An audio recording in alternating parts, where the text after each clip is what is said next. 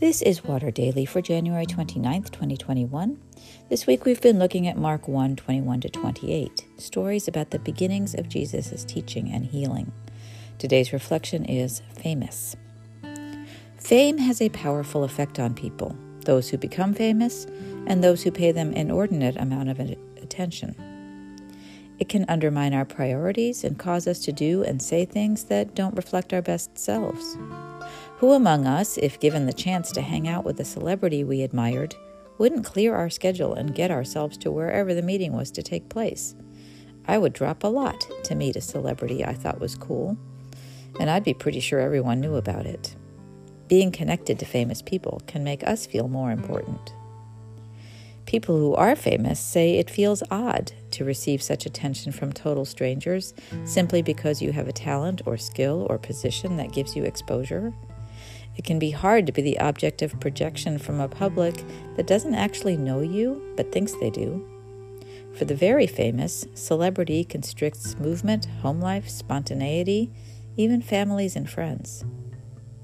So how did Jesus handle it? Quote, "At once his fame began to spread throughout the surrounding region of Galilee." Without a doubt, Jesus' fame helped him spread the good news more widely.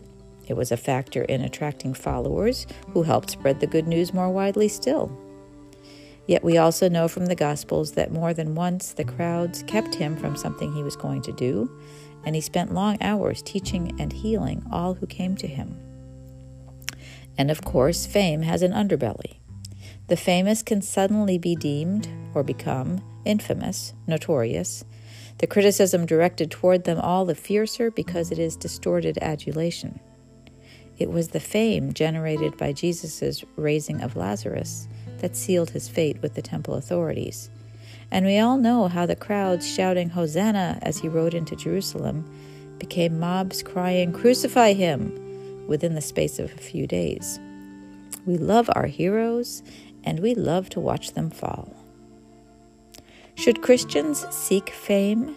Some star athletes and artists use their celebrity to proclaim their faith, sometimes with mixed results. And we know of pastors who've gotten very famous on the gospel, losing their way morally and legally. We might conclude that fame is something not to be sought, but if it comes to you unbidden, it should be managed with all the humility we can muster. As a boss of mine once said, don't put too much stock in your own press releases.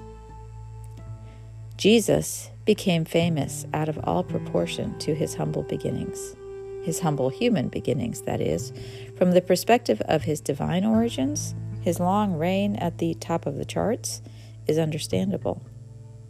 But he never acted like a famous person, never exercised prerogatives or favors, never let fame draw him off mission. He went to the cross like the lowest of criminals and emerged from the grave, the Lord of heaven and earth, whose fame will never diminish until we gather in that land where no one is more valued than anyone else.